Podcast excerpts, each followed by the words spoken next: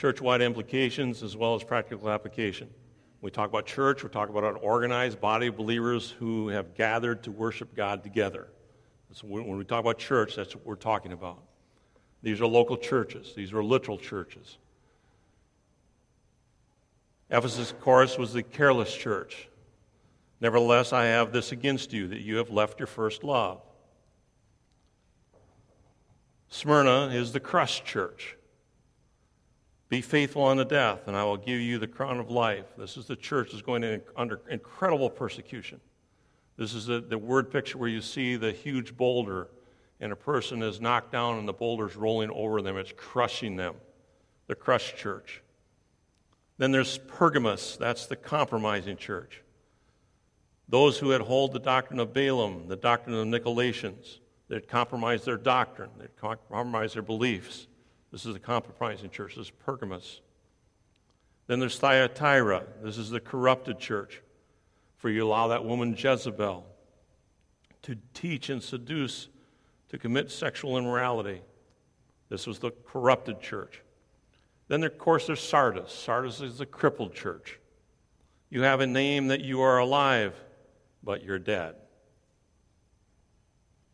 Then there's Philadelphia, the one we looked at last week. This is a consistent church. This is the one who left a spiritual legacy to be copied rather than cleaned up.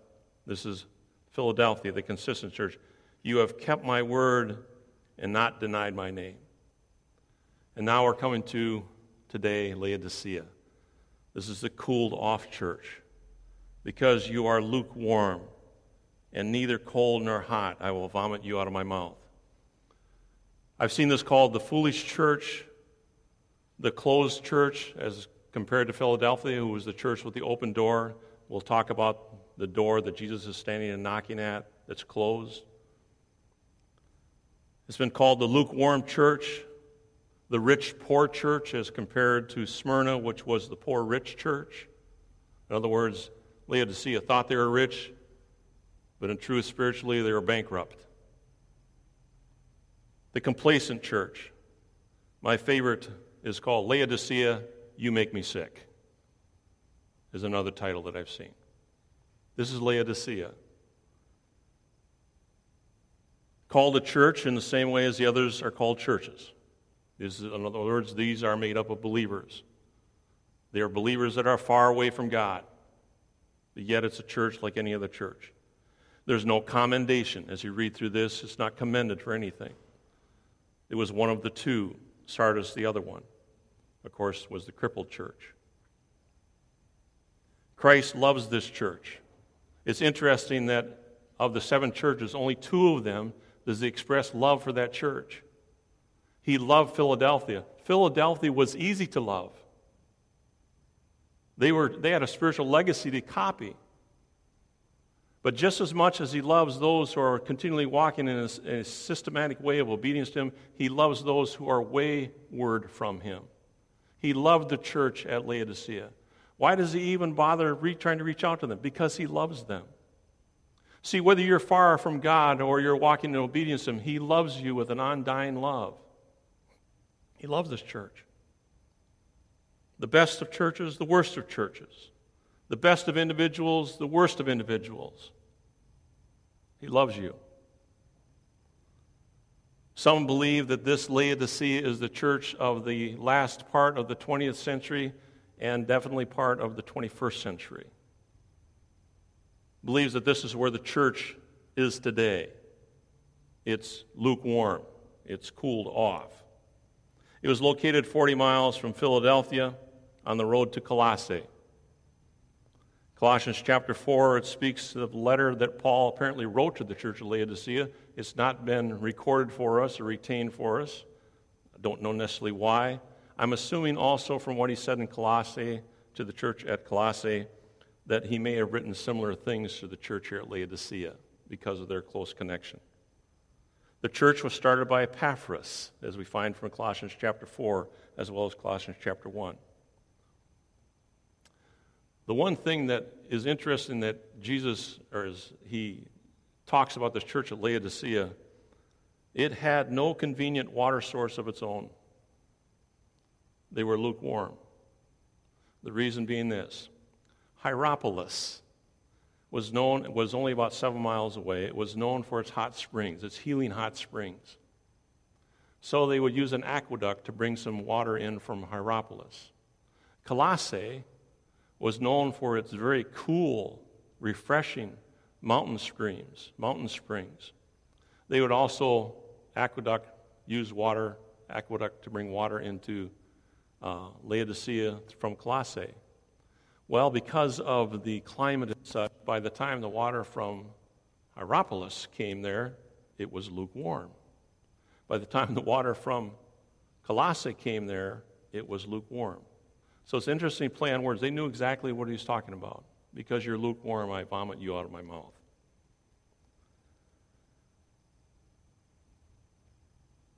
Let's look at the earthly recipients. Laodicea. Uh, earthly recipients, there's three primary characteristics of, of Laodicea. Let me, let, me, uh, let me give you a disclaimer, first of all. You know how those who have been involved in preaching or teaching, you know, when you prepare a lesson, how things just, they just seem to come together? And other times when you're doing a preparation, your Bible teaching, your preaching lessons, it just, it's like pulling teeth to get something to go. This is my disclaimer. It was like pulling teeth to bring this together.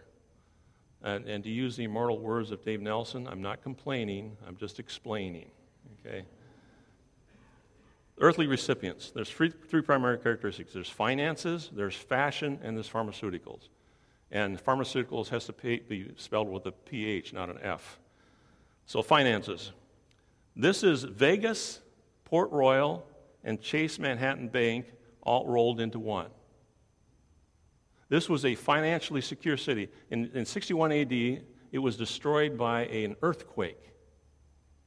Caesar, as many times to many of these Roman cities, would offer to lend them money to help rebuild their city. They refused. Their resources were so substantial that they rebuilt the city themselves, so owing nothing to Caesar for, for it. This is a very wealthy, it was a uh, city, location as well as business center. Fashion. Uh, it was famous for clothing made from the soft black wool produced there. It was glossy, it was black, almost violet in color. It was beautiful. They made several, four specific different kind of garments, as well as rugs from this glossy black wool. The Laodicean mills produced these garments, these rugs, and they actually shipped them all over the world. They were known for this. They were part of the fashion world. Pharmaceuticals. There was a famous medical school as well as a health resort to find healing through latest medical treatments. It would be the Mayo Clinic or Cleveland Clinic of our day. But one of the things specifically that they were known for, and this is going to come up later in the text, so they, in other words, it's interesting how Jesus plays on what they already have experienced. There was a tablet which, when crushed and mixed with water, made a salve, and it was placed on the eyes or put on the eyes, and supposed to cure various eye ailments or eye problems. This is, and, and, and Laodicea was known, the ones that produced this tablet. Again, they were known in the world for that. The author, I mentioned a little bit about that when we begin our, our scripture reading. The divine author. These things says the Amen. The Amen. I, I am final in my conclusive words. The Hebrew word, this is the Hebrew word for truth, the certainty of truth. In Greek is so be it, or let it be so. It's often translated verily, verily, or truly, truly, when part of the gospel declaration of Jesus. When Christ speaks, it is the final word, the word of certainty, the word of truth, the amen. He is the final authority. He is the amen. This, this apparently, one of the things this church needed to know was when he says, I know you, just like he said to the Church of Philadelphia, I know your works. To the church of Laodicea, he says, I know your works. Just as much as he knew the works of Philadelphia, he knows the works of Laodicea. And the Amen, he has that final authority. He knows. If he says he knows, he knows. The faithful and true. I am faithful in my consistent witness. Christ did not dilute the truth. Remember, he said there to Sardis, You have a reputation, but the reality is you are dead. He didn't dilute the truth, he did not distort the truth. He was perfectly accurate. I know your works. I know. He's faithful and true witness. I am faithful in my, wit- my consistent witness. The beginning of God's creation. I am first in my creative works. This actually may have harkened back to the false doctrine that was being taught at Colossae, may have filtered into Laodicea. They were trying to teach and preach that Christ was a created being. Well, as a man, he had a beginning, but as the Son of God, he was the beginning. John 1 1. In the, in the beginning was the Word. The Word was with God, and the Word was God. He always was. He always has been. He always is. But then you get down to verse 14, and the Word became flesh. See, as Jesus, he became flesh. As Jesus, he had a beginning. But as the Son of God, he always has. He always was.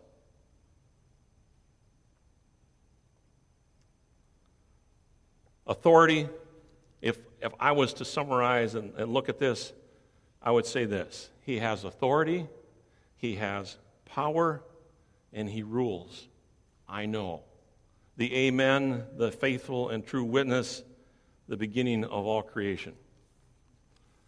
As I mentioned earlier, there's no commendation for this church. Christ starts out right away with he condemns the church.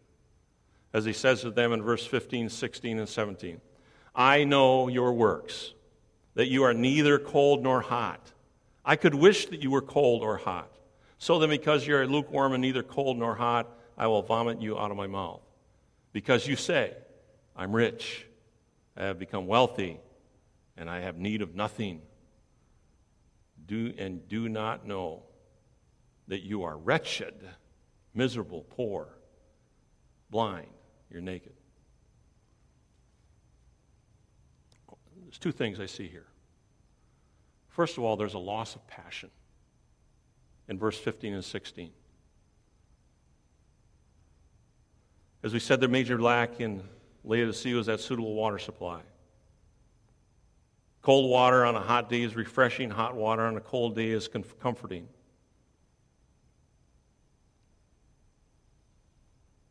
The point is that they were neither hot nor cold. They had lost their passion for the things of God. Church people in our day, as well as in their day, were no longer moved by the cross. Isaiah chapter 53. How can you read Isaiah 53 and not be moved?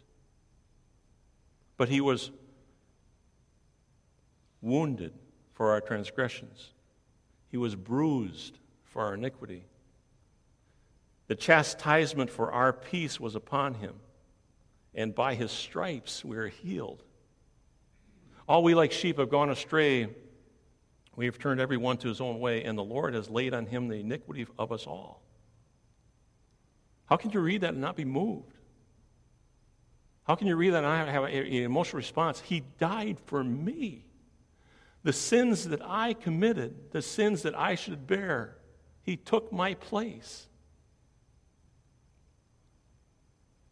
They come to hymns or songs like the power of the cross and sing, Our names are written in His wounds and remain unmoved.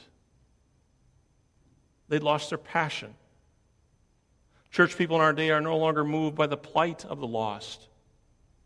They know people are lost. They know lost people are going to hell, and they know the remedy, but they really don't care. They don't pray, they don't witness.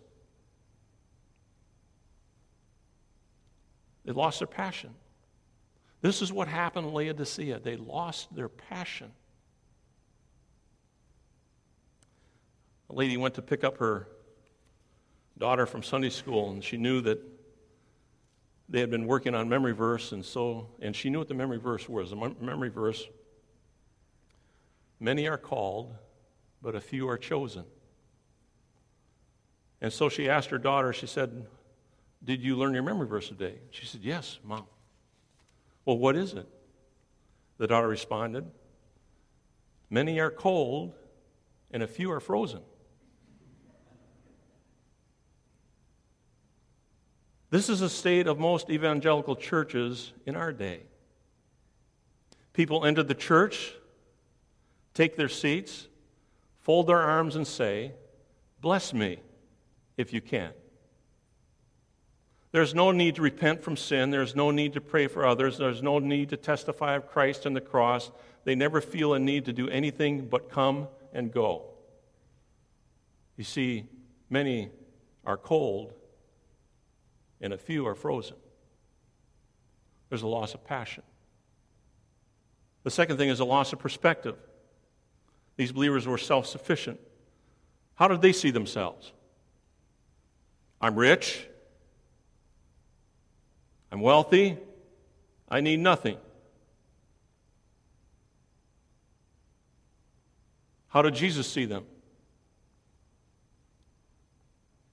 You are wretched. Has to do with being depressed, dejected, distraught. You are miserable. You are the object of extreme pity. You are poor, speaking spiritually speaking. They were living in the flesh and not in the spirit. They were walking in the flesh, not walking in the spirit. They were fleshly controlled, not spirit controlled. You are poor. You are reduced to begging. You are blind. You're blind to spiritual truth. You're naked. You're clothed in self righteousness. Because, after all, I'm rich, I'm wealthy, I need nothing. It's all about me. 1 Corinthians chapter 10 verse 12 says for we dare not class ourselves or compare ourselves with those who commend themselves. But they measuring themselves by themselves, comparing themselves among themselves are not wise. We need to heed the words of Jesus. Wretched, miserable, poor, blind, naked. Remember, this is from the Amen. This is a faithful and true witness. This is the beginning of God's creation. This is not something he dreamed up. This is the truth. The point is, I believe that the church at Laodicea was content to play church while the world around them pursued empty dreams. And even worse, the church at Laodicea was indistinguishable from their fellow citizens. They were pursuing the same dreams, they were pursuing the same comforts, they were pursuing the same toys, they were pursuing the same stuff. Their purpose for living and passion for Christ had become a nightlight instead of a lampstand. They were indistinguishable from the world around them.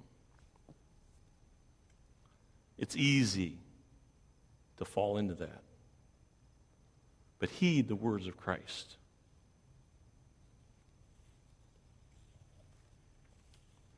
Then Christ, as he condemns his church, he confronts this church. It's like when I was reading this, I was thinking, all right, what else is he going to say?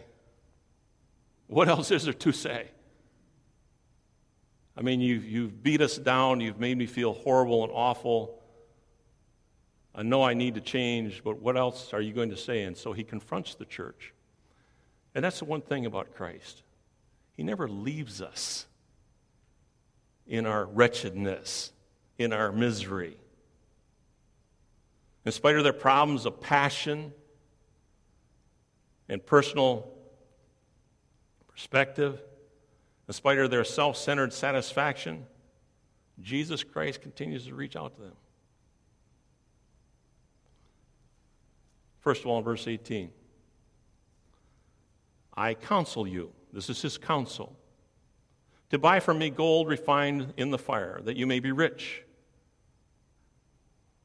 Remember the three finances, the three primary characteristics of this city? Finances, that you may be rich.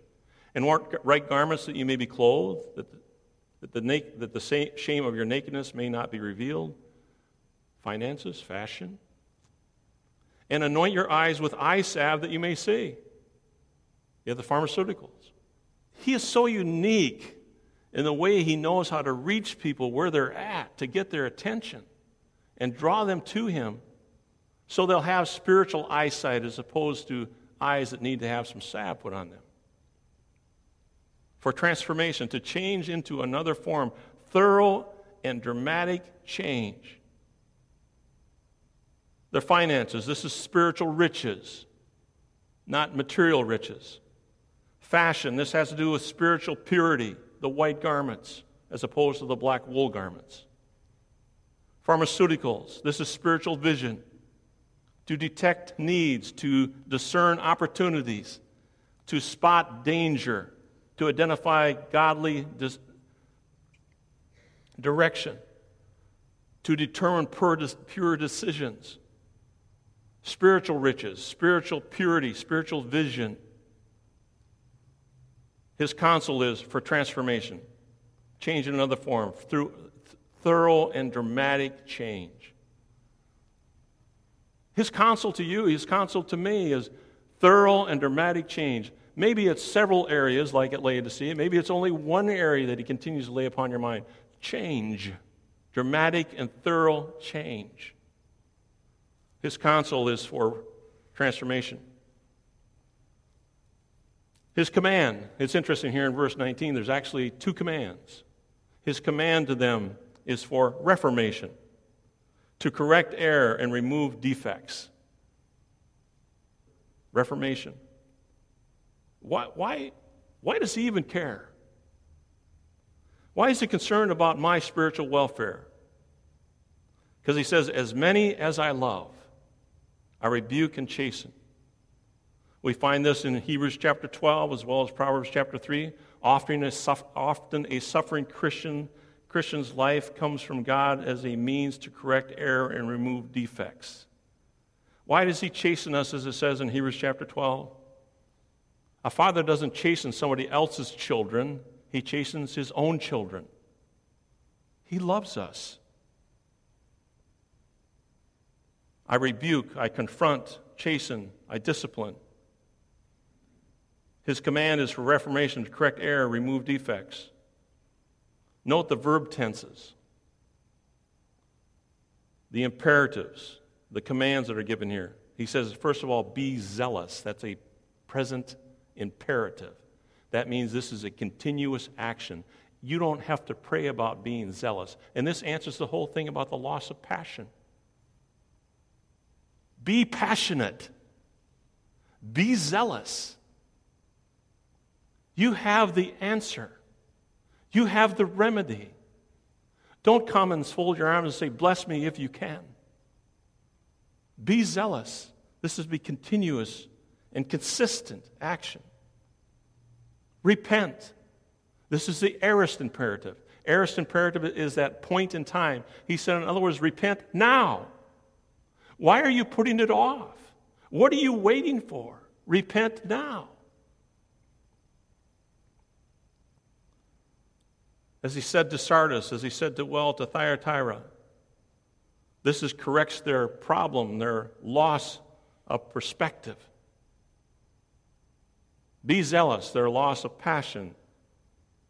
Repent now, their loss of perspective. He calls his counsel is for transformation, his command is for reformation, and thirdly, in verse 20, his call for restoration. Behold, I stand at the door and knock. If anyone hears my voice and opens the door, I will come into him and dine with them and he with me. For restoration, to reestablish fellowship and friendship. This verse is often quoted, you've heard it, I've heard it, as an invitation to non Christians. In other words, and yes, Jesus does want people to open the door of their hearts to, to come in. Jesus' invitation to the lost is a free gift. Repent, believe. If you're here this morning, that invitation is certainly to you. That you would open your heart's door to Christ and invite him in. But I believe the context and the text, as this is written to the church, to believers, doesn't mean there may not have been unsaved, but it is written to believers. Even in verse 19, he says, As many as I love. He doesn't chasten, any, he doesn't chasten uh, anybody else's children, he only chastens his own children. I believe in context, he's speaking to believers who, out of ignorance or arrogance, have shut Christ out of their lives. Maybe you're here sitting here this morning and you've actually shut Christ out of your life. You've shut the door. You got your fire insurance, you're saved, you know you're going to heaven, but that's about as far as your relationship goes with Christ. It's a pitiful picture of Christ knocking, requesting permission to enter and reestablish fellowship. You've seen this picture, I'm sure. There are many of them. There's many depictions of this picture of Christ standing and knocking at the door. There's three things that are the same in every picture that you'll see Christ standing and knocking at the door. Christ is knocking. There's no door handle. This must be open from the inside. He doesn't force his way upon us, but he's always available. And there's a window in the door. Not only can Christ see in to know, but you can see out to see who's knocking.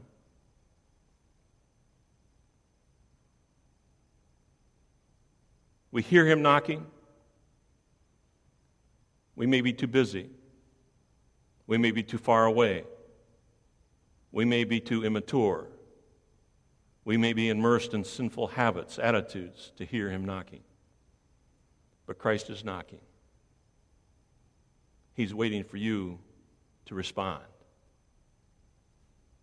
Loss of passion, a loss of perspective. And then finally, Christ comforts the church. If I was Christ, knowing what I know, their loss of passion, their loss of perspective, I would have stopped knocking. I would have walked away. But he loved them. And so he concludes here with comfort to them in verse 21 To him who overcomes, I'll grant to sit with me on my throne, as I also overcame and sat down with my Father on his throne. Notice there's two thrones here. There's my throne. This throne is reserved for those who overcome. Who is an overcomer? 1 John 5 4 describes that for us. For whatever is born of God overcomes the world. And this is the, this is the victory that overcomes the world, our faith. Have you put your faith and trust in Jesus Christ? You are an overcomer. As an overcomer, you will sit with Jesus on his throne. Where is that throne? I believe that's reference to the millennial kingdom where he rules where we will rule and reign with Christ for a thousand years. But there's a second throne, my Father's throne. This, this throne is reserved for, only for Christ. This is not a place where we could sit. In fact, this is where Christ is now. He's seated at the right hand of the Father. So, where does that leave us? In other words, let me put it this way Pastor Ken, if you were to bring this to conclusion, what would you say? I would go back to the beginning. The loss of passion and the loss of perspective. C.S. Lewis said it this way Christianity, if false, is of no importance, and if true, of infinite importance. But one thing it cannot be is moderately important. Passion and perspective. Let us not be part of the lukewarm church. But let's be passionate about the cross, passionate about the truth, passionate about sharing the truth. Let's have a proper perspective of the riches. Let's have discerning eyes as we look to see what God has and how He's leading us, how He's directing us. Let's not get caught up in finances and fashion and pharmaceuticals, but rather caught up in Jesus. Passion. Christianity, if false, is of no importance, and if true, of infinite importance. The one thing it cannot be is modestly important. C.S. Lewis in Christian History is where he wrote that. Every head bowed and every eye closed as we bring our service to a conclusion this morning. Father, we thank you, God, for your the word. We thank you for it's just overwhelming, Lord. To think of your mercy and your grace and your love that you continue to extend when individuals are walking so far afoot from you, and yet you're knocking.